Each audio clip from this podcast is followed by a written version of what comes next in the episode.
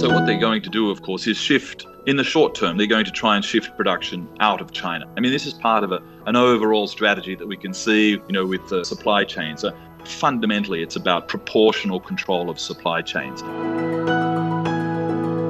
The FDA is so bureaucratic that they kill many of those startup businesses by delaying by excessive demanding on all clinical trials, etc. The other is for production. We have to arrange the production in Ireland because in the US you have a lot of genius in inventing stuff.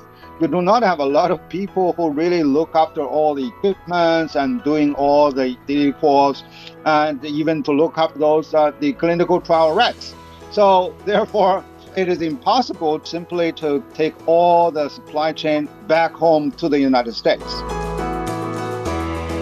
In the long term, okay, because China is not Singapore, it is a huge country with a lot of human capital and a huge market, it will perhaps slow the progress of the biotech industry, but in the long term, it gives an additional impetus for nationalizing or creating national champions, and it basically creates the demand both for investment as well as human capital as well as the market inside mm. China for biotech. So it kind of has an unintended consequence.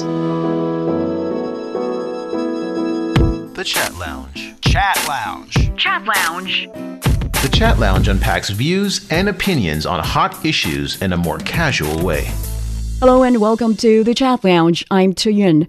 Today we're discussing Washington's latest attempt to reshape global supply chain in favor of the United States.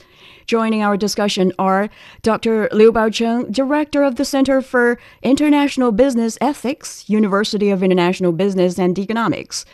Dr. Digby James Wren, political analyst, Deakin University, visiting IR scholar, and senior special advisor to the Royal Academy of Cambodia, and Dr. Ilaf Elard, assistant professor of practice in economics, New York University, Shanghai. Great to have you all on the show. So, US President Joe Biden has signed a new executive order to provide more funding to support the country's biotechnology research and development. Almost all media reports say it's aimed to counter China. So let me start with um, Ilaf. You know, if we ask people which country is at the top in terms of uh, biotechnologies, I guess 9 out of 10 or even 10 out of 10 would say the United States. And next up should be European Union countries like your home country, Germany. And we see US drug manufacturer Moderna fighting lawsuits against its American and German counterparts instead of Chinese companies. So, Ilaf, exactly how competitive is China's biotech industry from your perspective, you know, a third country's perspective? Yeah, I think in terms of uh, competitiveness, we can talk about, for example, market share. We can talk about uh, profit margins. We can talk about uh, patents. And on all these accounts, the biotech industry in China has been um, extremely rapid in terms of development. Uh, but I think with the with both compared to the size of China as well as its uh, increasing GDP, I think it is still there's still a lot of room for development for biotech to catch up to China. Uh, and if we compare it, for example, with uh, China leading in other industries more clearly, for example, financial technology, mobile payments, and so on, uh, that means that uh, biotech is still something where there's a lot of room for improvement. Yeah, indeed. At least China isn't the country. Um, that uh, is so confident in coming up with a you know a cancer moonshot program under which uh, the country's cancer death rates will crater by at least half in 25 years. So, Baocheng, from your perspective, if I remember correctly, last time when we uh, discussed the China's Gaokao system, you, you mentioned many graduates of um, biological sciences related majors struggle to find jobs in China. So that shouldn't be the case if, if China's got a well developed or, or highly competitive um, biotech industry, isn't it? That's true. Uh, actually, I was leading a, a, genetic engineering firm to joint venture with China for five years, and eventually it turned out to be a failure. It's not really exactly my fault, but it's really the general environment. Mm. It's not very friendly to the biotech industry. And uh, also, personally, my son has been learning biotech engineering, Mhm. uh, you know, for his undergrad uh, in uh, Case Western University, in Rice University, for his uh, master degree. But now he's uh, now doing his uh, PhD in law. Uh, hopefully, he can really, you know, deal with the patent issue or, or uh, IP issue in the biotech industry. Mm. And actually, there was an attempt that uh, he was trying to seek some job opportunities in China, but that was not really ideal one. So therefore, it really brings up to a crucial question that uh, whether China is there to have the right type of talent pool, because uh, as uh, Blinken uh, mentioned, over 90% of the PhDs in biotechnology are in the United States because uh, you know not only because of the the package that is really attractive, but also because the sense of achievement by dealing with a uh, more friendly and also inspiring uh, field of research. So that's something that's important. But having said that, uh, China is really doing a great deal in terms of the rapid development. And for one, you do see that uh, the biotech industry is a hotspot for venture capitalists. Right. Uh, if you look at the ChiNext, uh, one third of the capital is really concentrated on the biotech industry, and uh, also that uh, China for the fermentation industry, which is part of the biotech,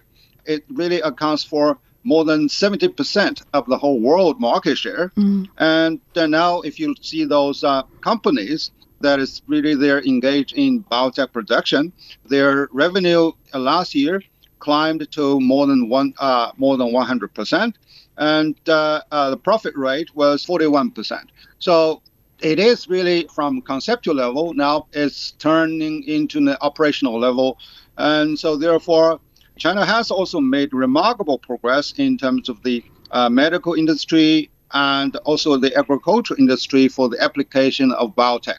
So China is still a latecomer, and there are also some of the choke points China needs to overcome, particularly in terms of the enzyme and uh, uh, new agents, activists, and also the equipments that is there. Because when I was leading the biotech firm, we have to buy every piece of equipment from uh, Bosch.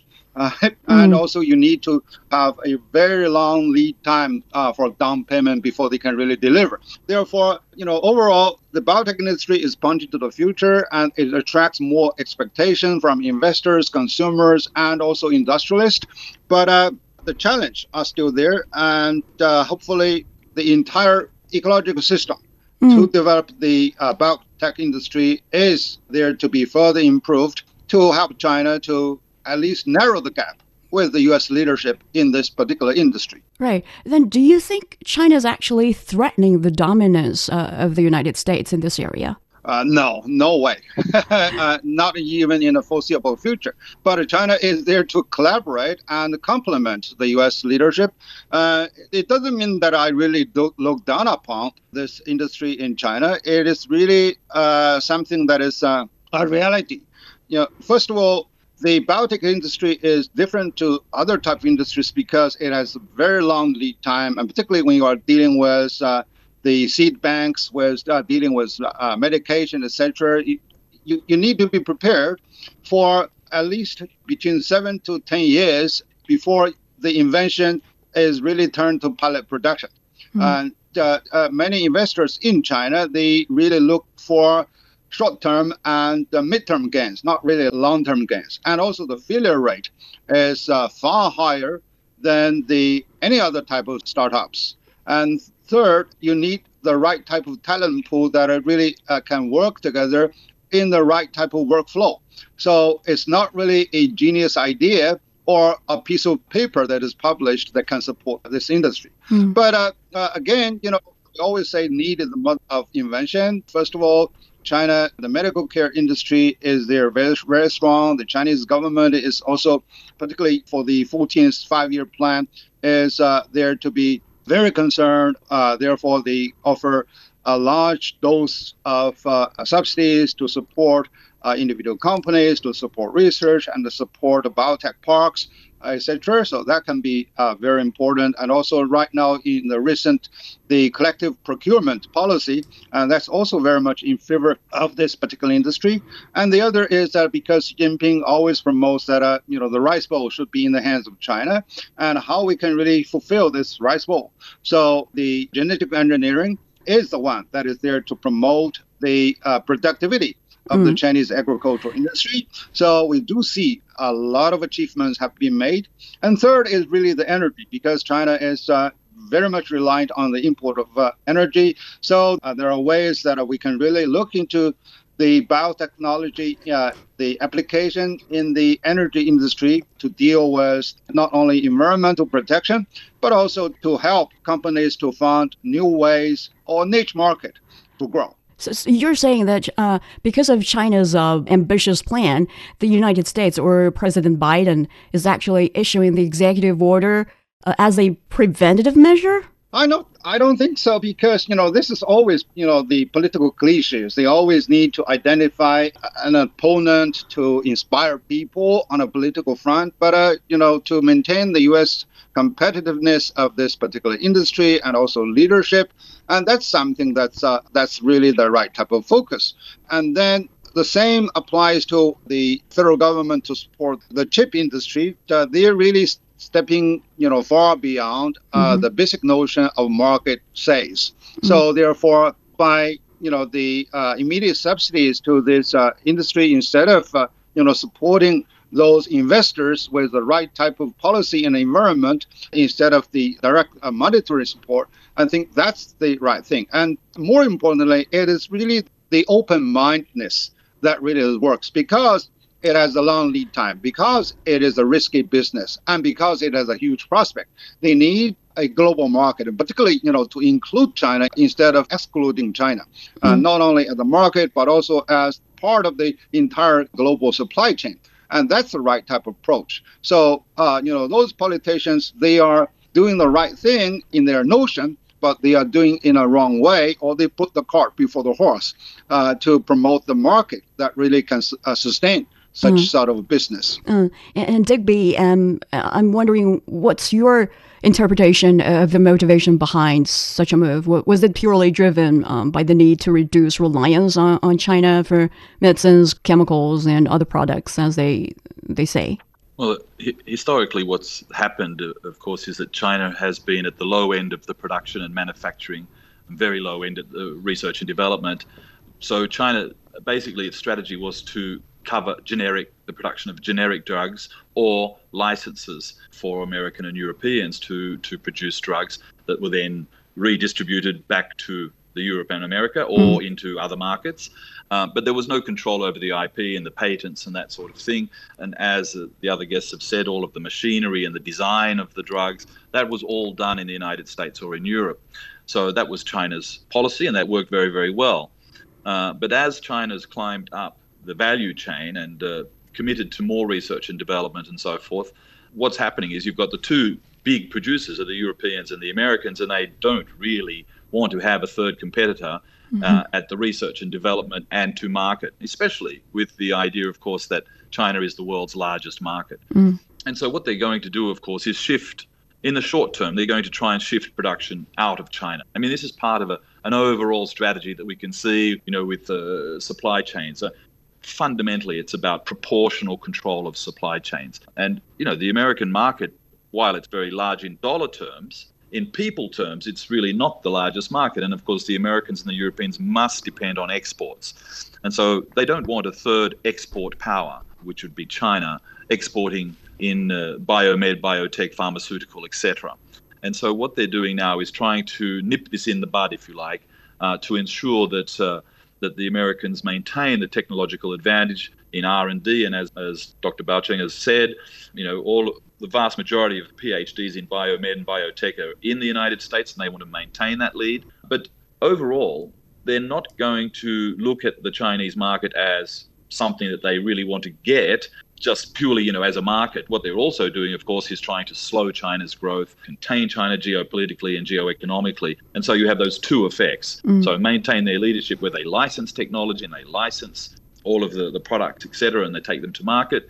and keep China purely in that middle level where it doesn't really have control over the technology itself. And of course, they're going to try and reduce the manufacturing control of, uh, you know, with supply chains of China by pushing it to, you know, Southeast Asia, to India, and to other allies around the world if they can.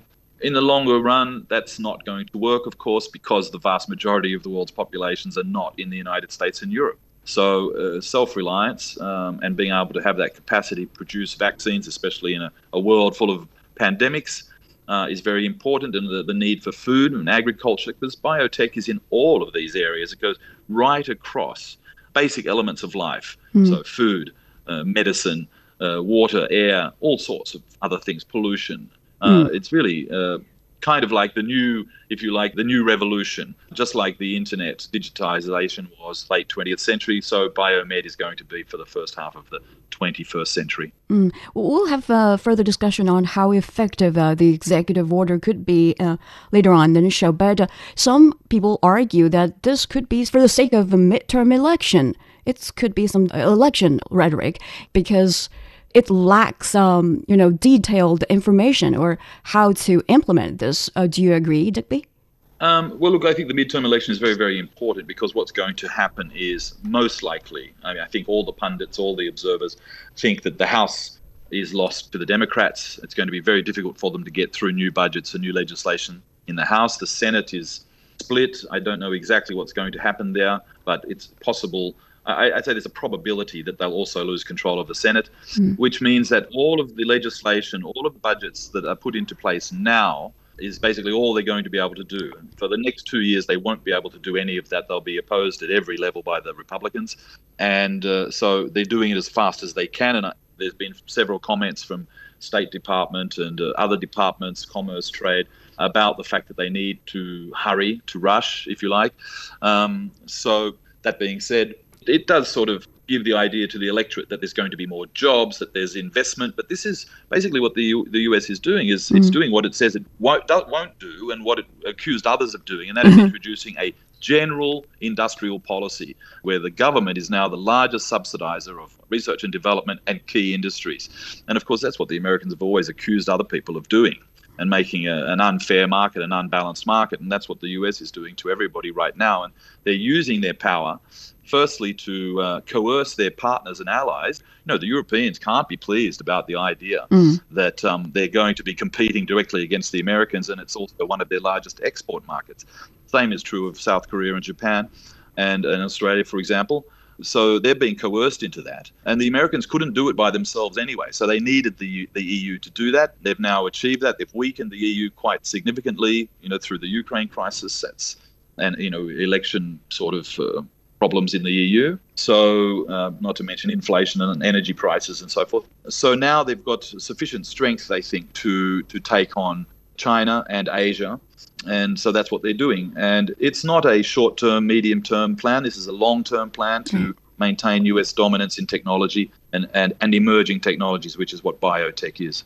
The Chat Lounge. The Chat Lounge unpacks views and opinions on hot issues in a more casual way. Then uh, let's talk about who would benefit most from this uh, policy in the short term or in the longer term. Ilaf, what's your interpretation? Uh, I would like to pick up on um, what uh, Dr. Wren was talking about. Sure. He mentioned that uh, this is an example of uh, general industrial policy, and then mm. we can also talk about the question that you mentioned about who would benefit most from right. this policy so when this is an action, basically the state is involving themselves in the economy, and this is industrial policy. So the policy means that uh, the state's politics is supporting the market, mm-hmm. and um, in in economics, this um, is an argument called infant industry argument. So right. when an industry is uh, an infant, you would like to bolster it, you would like to support it. But even if the infant, let's say the baby has grown up, is maybe an adolescent or an adult, the state can still support it. And the beneficiaries of this policy, or in other words, what are the, the, the arguments for conducting this uh, industrial policy, sp- let's say specifically in, in biotech, but it can apply to many other industries, is so if you have, for example, biotech industry, anything that is a demand complementarity, so the, the things that are at the same time demanded when there is uh, the output of the biotech industry, that will be uh, boosted. So uh, parallel as well as complementary industries will uh, get a boost, both in terms of the upstream as well as the downstream industry, so that the inputs going in, the research, the, the graduates, as well as the outputs. Can you give us some examples? Um, mm-hmm. Yeah, so uh, for example, I think as uh, Dr. Liu was mentioning, so the beneficiaries would be, let's say, if, if we talk about people, people mm-hmm. with skills that are needed in that industry. Then the materials that are needed for doing the research as well as marketing. And then on the downstream is uh, everybody that is involved in getting a cut in marketing, selling, advertising, licensing these uh, these products, as well as, uh, for example, other, let's say, even further downstreams, consumers who are getting this new product or this improved product, which otherwise would not be able to be competitive. For example, consumers inside the United States or outside the United States. That's one uh, one of the arguments. And uh, besides this, uh, there's another beneficiary, which is externalities. So the the entrepreneur, let's say uh, Dr. Liu, he as an entrepreneur might not be thinking with his entrepreneur hat on, um, what are the things that would be affected if this biotech startup has, for example, has beneficial effects. So, for example, if the graduates leave work at the biotech firm, but then leave, they have certain technical skills that even if they apply to other industries, that boss who is paying for their salary, they don't take this into account. So they, it could have spillover effects into other industries, let's say into finance, into technology, IT, uh, etc. Right. That um, would be the beneficial beneficiaries of this uh, policy. And thirdly, if the state is directing and trying to coordinate these investments, uh, what would happen is the beneficiary would also be the society at large. So, for example, if there's either this specific industry, biotech industry, let's say, for example, you have biotech and biotech two, three, four, five, let's say five different competitors, they might overinvest, and some of these companies will go bust, and then they will have a dead weight loss to society. So, if you have the state coordinating these investments, um, there would be less cost of failure of investing too much simultaneously by several of the competitors. Mm. So, some people say, you know, the Democrats must have adjusted their stock portfolios accordingly, and they could benefit most from it. I bet it's from uh, you know it's Republican supporters. What's your interpretation, Digby? Well, we know that um, Nancy Pelosi has been very famously um, outed very a few times on mm. uh, profit taking on the on on the stock market um, although it seems to be like water on a duck's back for some reason. But um, the drug industry is one of the largest lobbying groups in America mm. because pharma, big pharma, of course, is extraordinarily profitable. Right. Um, as as uh, Dr. Liu said, I think it's something like 42% profit margins. So um, yes, there's certainly been some of that going on. Identifying that is also quite difficult, but because it's very it's very much institutionalized in America, this kind of um, you know, uh, having information through government channels and then and then using that to personal gain in the stock market. I, I think that's pretty well institutionalized in the United States. Mm. But uh, look, the lobbying group uh, for pharmaceuticals and health products, which is you know very very involved in biotech and biomed, etc. They're always worried about anything that might threaten their profits. Mm-hmm. And uh, uh, of course, um, in the last month, for example, um, when the Senate said they wanted to adopt modest drug pricing, the drug industry went crazy, uh, and you know, they spent a lot of money lobbying as many senators as they could, uh, saying that um, this sort of thing, that um, doing that and then uh, subsidizing biotech would put venture capitalists out of business, uh, drive biomedical research out of business, etc., etc. Um, we're talking about in a vast amount of money. I mean, something like you know close to two hundred million dollars a year. Right. To get government to legislate in benefit to the benefit of pharma, big pharma, um, of course, this is you know happens also in the military industrial complex, but big pharma has enormous amounts of cash. But uh, I don't think that this is actually true. I think most of it is hyperbole. That's not really going to happen. But uh, they spend $100 million on advertising in a month mm. to sway the Senate. So you can see that um, you know the profits of the biggest companies, Johnson, I, Johnson and Johnson, I think, made almost $100 billion in profits this year mm. uh, in the last 12 months. Pfizer, 81 billion. AbbVie made 56 or 60 billion, Merck 50 billion, um, and Bristol Myers 50. So there's enormous amounts of money, and where there's enormous amounts of money, of course, there's all sorts of paybacks, uh, benefits, etc., etc. So, yeah, I think there'll be some backlash against this in the future. But right now, the Democrats are in a hurry to get everything done, and they're going to squash any kind of bad narratives about that in the lead up to the midterms because it won't do them very well. But I, I suppose that the um, Republicans will try and do something about that.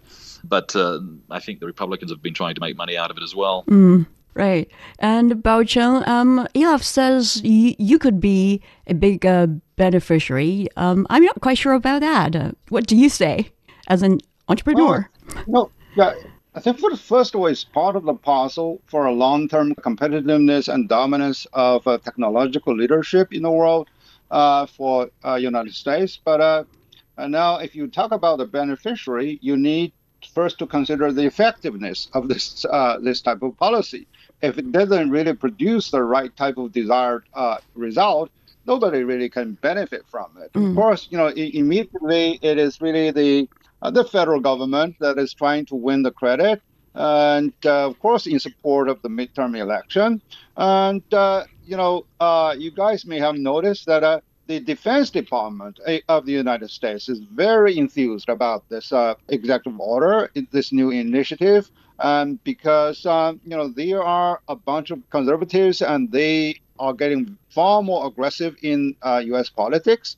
So they said, okay, you know, in terms of national security, we need more control over chips. We need more control over the uh, AI. Uh, we need more control over biotech. All the frontier technologies that are can be applicable to the militaries. So that's something I feel rather fishy about. And they talk about in terms of logistics, we need to have a closer point of need for the supply. For example, to use the, the biotech for hypersonics to the submarine, etc., etc. So that can really distort the whole gist of technological breakthrough. Mm. Uh, so that's uh, something I need to point. The other is the U.S. bureaucrats you know, my company, which was really grown up in New Jersey, number one, we have to apply for any approval of a drug, a biotech drug, in Europe instead of in the United States mm. because the FDA is so bureaucratic and uh, you know that they kill many of those startup businesses by delaying uh, by excessive demanding on all clinical trials etc so uh, we have to go through the EMEA in the European market for approval and then come back to the United States. The other is for production. We have to arrange the production in Ireland because in the US you have a lot of genius in inventing stuff.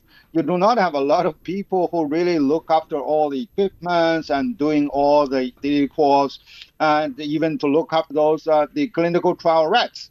So therefore, uh, it is impossible to simply to take all the supply chain back home to the United States. And third is that it is really contradictory, you know, for the Democrats. They want to tax those, uh, you know, big investors, you know, with a bundle of money, but then they wanted to, you know, use their money to support, you know, the leading industries. But why don't you have a way to encourage those people just to uh, invest on their own instead of you, you know, use the federal money to do that job? And so this is really to win political favor and then also distort the investment scheme. So this way, uh, you know, I do not really expect much of the effectiveness you know, from such sort of uh, uh, policy. However, beautiful picture politicians may paint to investors and uh, eventually consumers. But at least it's no good news for Chinese uh, biotech companies, right? Um, Dick, we just mentioned Johnson and Johnson made a lot of money um, this year, but uh, I think um, a Chinese firm in Wuxi, uh, Jiangsu province in China, suffered a lot after this news came out. Well, philosophically, I don't think so because uh, if you remember the Daoist said, uh, if you make your stuff inaccessible, people will be thieves. So, you know, hmm. so you know, if you have a higher tariff, you know, people can smuggle. Uh, you know, why don't you just open the technology and then for people to pay the right type of money to have the right type of positive loop to support R&D, etc. So if you block a big buyer, and that's a stupid move. You know, in any business, to refrain from selling is a stupid business. That could be uh, why they are, you know, the Democrats are named the donkeys. So, uh, and then, you know, the other is that uh, uh, the U.S. cannot do everything on our own. Uh, that you know, actually, the U.S. used to be a tutor mm. to China and to many other developing countries. That by doing things on your own, that's not productive, that's not efficient, and you're going to be miss out new opportunities. So now, actually, because this biotechnology is so pervasive and is so universally applicable, they need universal efforts. Right. They need, you know, more of the collaborative efforts, not only from those scientists around the world, but also, uh, more importantly, from the application and which China provides the right type of, uh, the best, I think, the pilot production and the pilot sales uh, skill and scope that can really offer to the United States to, continue support their innovation. Mm. So that's why I would say that uh, they really put the cart before the horse. So, uh, you know, they have the right mission, right type of direction, but uh, uh I think they really are there to hit on the wrong path. Uh-huh. So, it's... therefore, for Chinese companies, there can be a delay, there can be, but uh, they always have a way. And because, you know, the application can be in anywhere, even if we cannot really get into the forefront of the pioneer use, we already are benefiting a great deal from the agro business and also from the working with the Europeans. For example, you know, the Chinachem bought us Syngenta. Simply, they are they're really boosting the Chinese agricultural market by having the, the right type of genetic seeds that yeah. is already being used uh, with uh, many of those big farms. So therefore, the world cannot be dominated um, by the United States alone, by any single country alone. Mm. So therefore, uh, China does have a way, and uh, you know Chinese people and investors need to be patient, and also they need to be selective. Uh, uh, in which area of the biotech industry can be applied.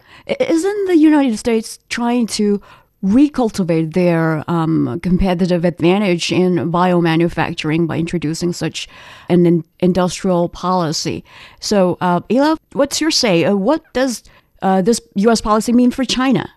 Yes. So I think if we take a step back and we actually look at, let's say, not from 20, uh, 2020 or 23, but we go back like 100 or 150 years ago. Yeah. Uh, the the first uh, Treasury Secretary uh, of the United States, Alexander Hamilton, he was basically the kind of uh, the idea giver of the idea of supporting industries. And this was picked up later then by some German economists who visited the United States and then promoted it back in Europe. So actually, Britain, because it was already extremely powerful and industrial leader, argued for free trade and for free markets because it was in uh, Britain's interest at that time. But the United States was rising at the time, so they used industrial policy to protect their industries and successfully so. And I would say that not all industrial policy is useful or effective, as Dr. Liu said. So in some cases, something looks like industrial policy, mm. but it is just rhetoric, which needs to be separated from reality. It could right. be uh, some kind of uh, you know kickbacks or patronage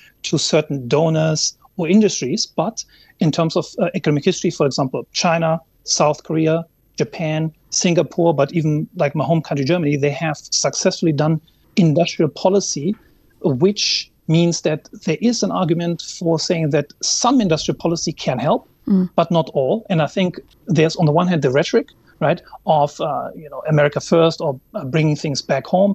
The question is, is that in reality meaning that the whole supply chain will be back onshored or reshored? Mm. I think it's probably not possible and highly unlikely that this will uh, will be the case. Mm. Um, but um, I would like to suggest that in some cases, industrial policy has helped, and this is actually how the United States actually grew. It was one of the factors that uh, allowed the United States to grow into an industrial powerhouse, mm. um, even though it was mid-rank. And basically, China does the same, especially in its early days of economic growth. And what happens is, like when you ask about what is the impact on China, typically there is import substitution. So the country who does industrial policy, so like earlier, for example, Dr. Liu was saying about uh, Bosch imports, the country that does the industrial policy, they are trying to re-engineer or develop on their own the technology. Mm. And this means there will be less imports from the other countries. So it could be that China might have less exports or it might have less access to, for example, patents, license, and its growth will in the short term be limited. However, as also one, uh, I think was Dr. Wren said, uh, in uh, necessity makes inventive. So sometimes in the short term, what is the hindrance can be actually a boost in the medium and long term because then you are actually forced uh, by necessity to invent, maybe not necessary to steal, mm. but to re-engineer, to reinvent and adapt the technology to your own local market. I think in the long term, okay, because China is not Singapore, it is a huge country with a lot of human capital and a huge market, it will perhaps slow the progress of the biotech industry, but in the long term, it gives an additional impetus for nationalizing uh, or creating national champions. And it basically creates the demand both for investment as well as human capital as well as the market inside mm. China for biotech. So it kind of has an unintended consequence. Yeah, so I would say it's uh, like a double edged sword, mm. uh, but we have yet to see. Industrial policy normally takes decades to show its effect if it is not just a patronage as a kickback to certain donors. Mm, so you're saying China, as well as uh, you know biotech leaders in other regions such as um, your home country Germany um, and Australia and India, it's not a big uh, concern uh, for them.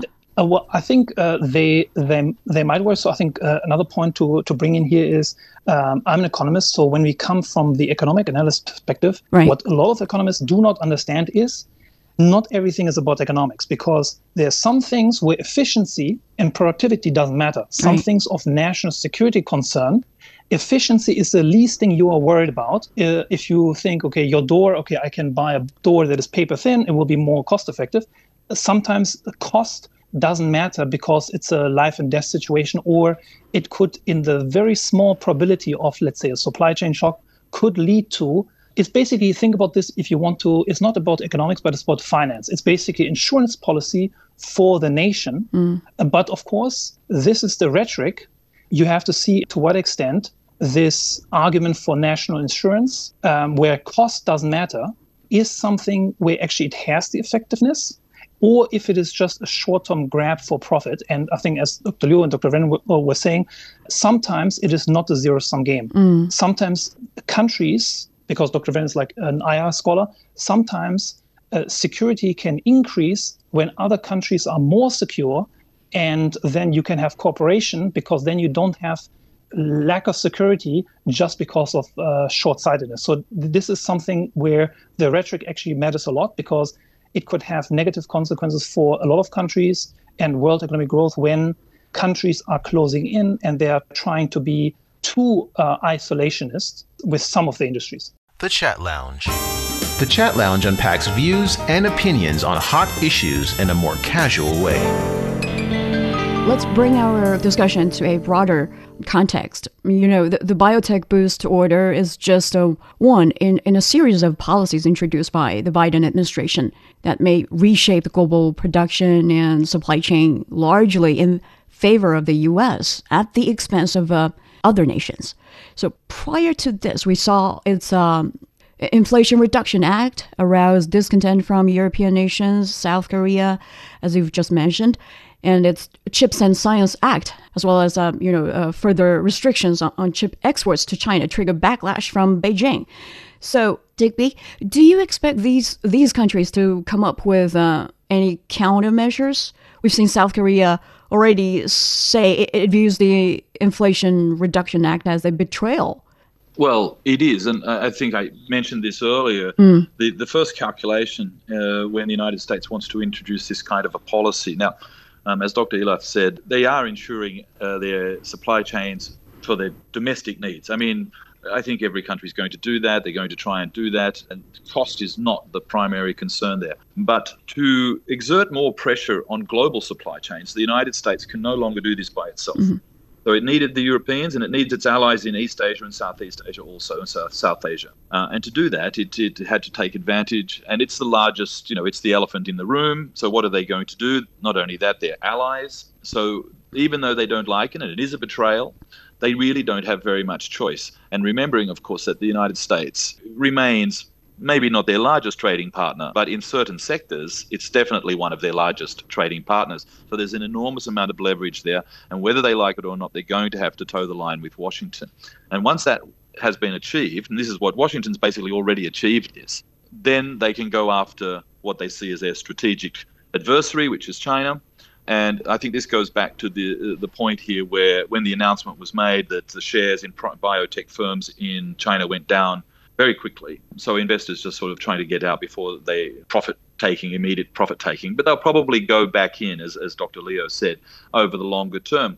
But what this signals, very much like the tech trade war with Trump, what mm. this signals is uh, trying to undermine the FDI, so foreign direct investment into the Chinese sector that is powering its growth, which you know, over the last 10 years, I think it's gone from 3 billion to about 300 billion US dollars that's being pumped into the Chinese economy in this sector. And so that's the first sort of goal is to try and reduce that immediately.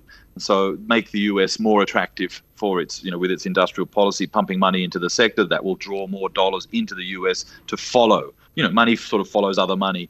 And so that will probably happen. It won't happen in a very big way. I mean, it will happen but one always has to remember that China is such a large market that uh, investors everywhere are always going to keep one of their, you know, a toe in the water in China for sure. And because the, the Chinese have a proven track record of being able to innovate at speed and scale, no top notch investor is going to leave it alone. So that won't really work over the medium to long term. But this is just part of the, the entire kind of whole of government approach to slowing China's economic growth and then having a narrative to say that that's what's happening. You know, China's slowing down, and so then they, the Americans would push the idea that China's slowing down, so everybody's, oh, we, we can't invest in China, and uh, perhaps they're not uh, as stable as we thought they were. Um, and so that is also part of the strategy. Uh, uh, so the idea is, you know, you create the narrative that creates a reality in people's minds, and then they do what you want them to do.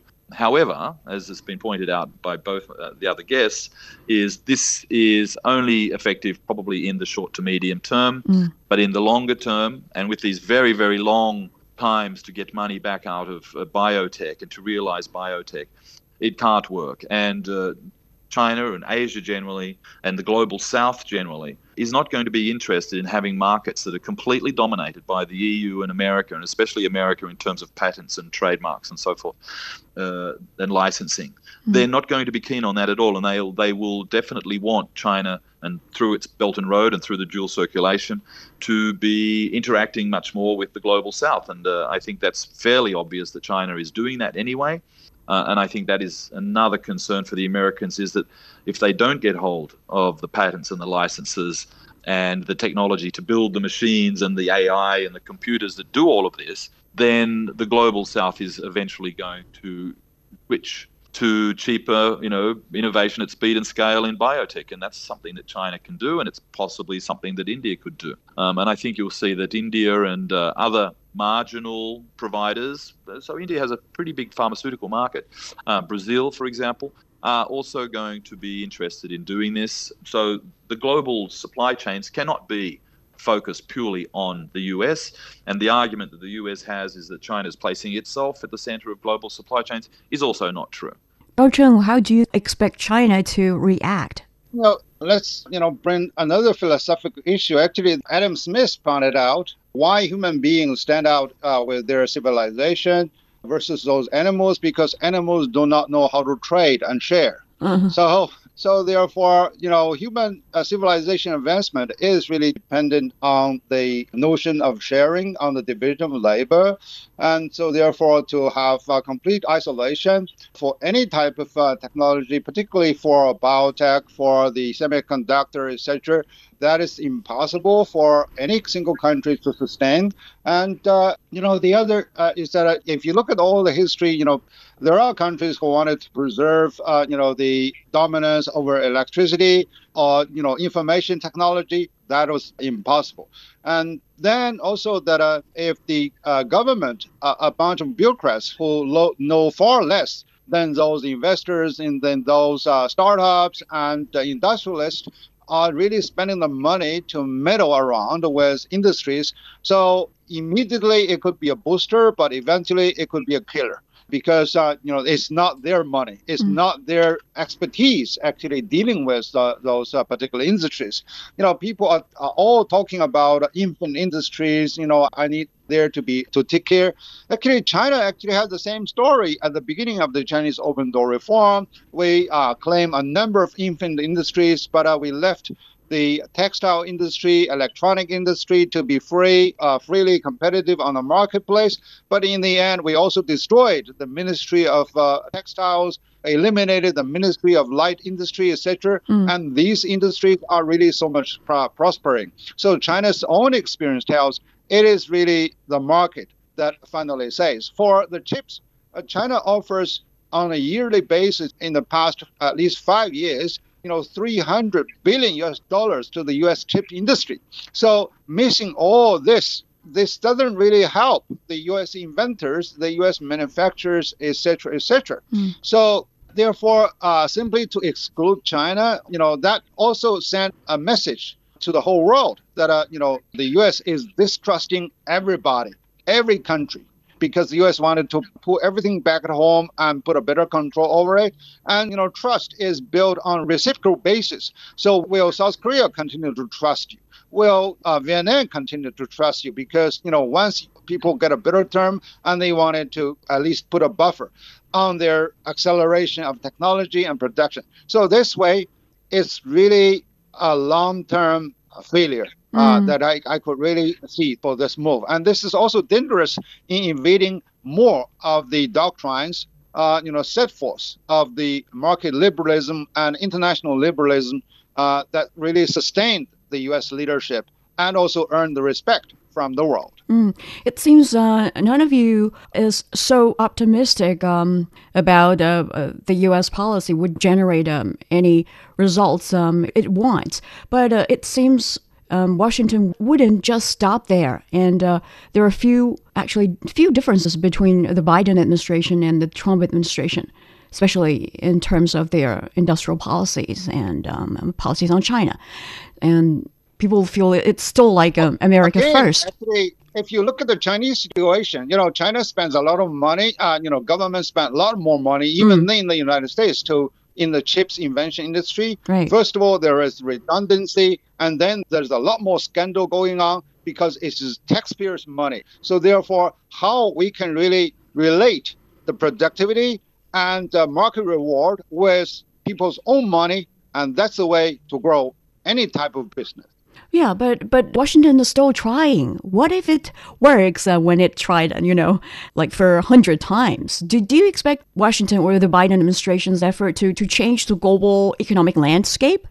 Well, the, the you know wish uh, wishful thinking is always beautiful, but uh, you know whether people will respond, whether any other nations will be there to get synchronized with the pace that is set forth but the U.S. Uh, politicians they have their own calculations about the you know short-term and long-term benefit and cost involved. So therefore, you know people do read all this. You know, for example, uh, Joe, Joe Biden you know made a World One trip in the Asian Pacific region and built up what he named as the you know Indo-Pacific Economic Framework. And then you know what happens?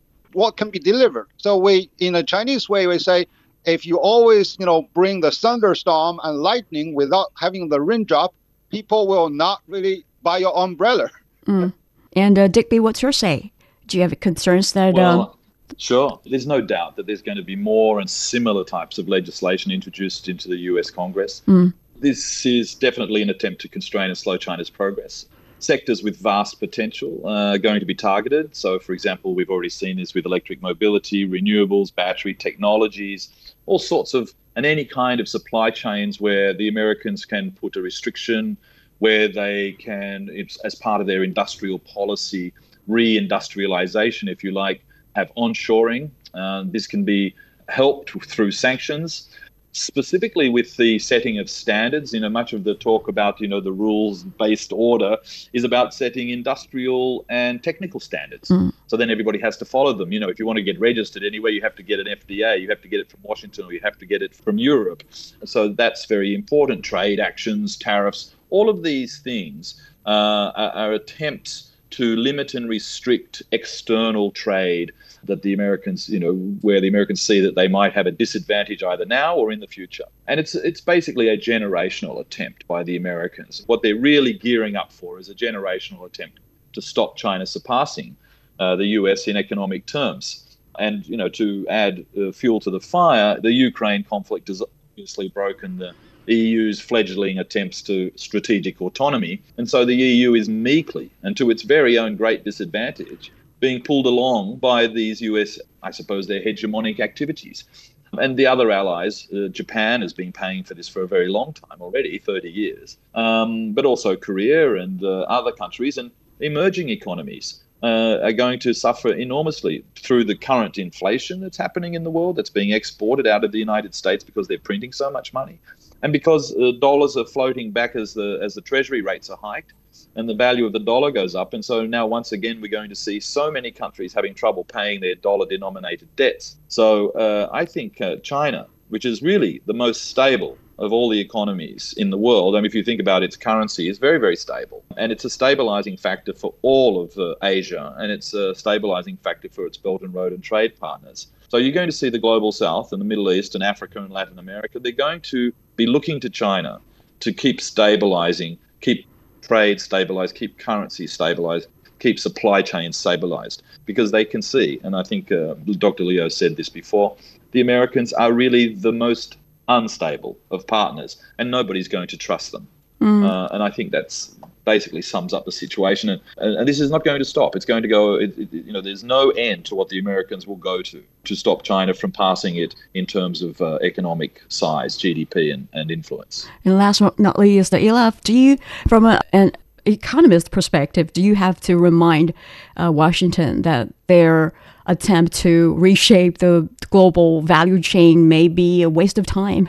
Uh, I think it is um, consistent policy since the founding of uh, the you know one of the founding fathers, as I mentioned, Alexander Hamilton was conducting uh, industrial policy. So it is not. Uh, it's uh, it's not a deviation from uh, the past 200 years of uh, economic policy in, in, the United States, mm. and I think the the issue is I think this is what Dr. Liu and Dr. Wren has touched upon is the industrial policy needs to be fitting for the costs and the benefits that you get, and if you have an industry that is for example, benefiting from international cooperation, their industrial policy is not uh, that effective. And typically, what you would expect, so from an economist perspective, you would expect the technological leader, which is the United States, at the frontier of research and development, to basically do a comparative advantage recycling. So let's say they're number one, other people are catching up, mm. they push further, mm. other people keep pushing further, and then the competitive pressure pushes Europe and the United States to keep uh, improving and then the followers benefit also. First, they're going to import the technology, uh, the patents and the licenses, and this allows the leader to reinvest that to push further. However, uh, we are in 2022. This is different, let's say, if we conduct this interview 20 years ago, because as Dr. Renner was mentioning, uh, we have huge global structural changes in terms of uh, hegemony, center of economic gravity. We mentioned India, India, China, Africa, Brazil, Russia. So at the time when you have these uh, global, uh, the international political economy being extremely unstable and shifting alliances, this makes it really difficult to predict what would happen or what should happen because if I'm an economist and I'm advising a ministry, I would have to take an assumption that, for example, the existing alliances will stay in place. There will not be another pandemic. There will not be another Ukraine situation. And this is very difficult and different from, let's say, 20 years ago, mm. where you could make easier predictions. So uh, the only thing I would like to share is I'm very aware uh, of the lack of knowledge of what, let's say, the next five or 10 years will bring. And it might look uh, nonsensical, but probably five, ten years later, we will know better. So that is the, if you like, the dismal science of economics, where we can predict uh, the past better than the future. Mm. And uh, as the world economy experiences turbulence, what's needed most is um, recoupling instead of a decoupling, cooperation instead of disruption. Because um, a consolidated giant ocean liner always enjoys better chances of surviving headwinds than a single canoe. And on that note, we wrap up today's chat. Many thanks to Dr. Liu Baocheng, Director of the Center for International Business Ethics, University of International Business and Economics, Dr. Digby James Wren, political analyst, Deakin University, visiting IR scholar, and senior special advisor to the Royal Academy of Cambodia, and Dr. Ilaf Elard, Assistant Professor of Practice in Economics, New York University, Shanghai, for sharing your insightful analysis and views with our listeners. Please feel free to leave a review for us, either on the topic or on the show. And subscribe to the Chat Lounge for free on Apple Podcasts, Spotify, or wherever you get your favorite podcast. I'm Tu Yun saying thank you for listening. Goodbye.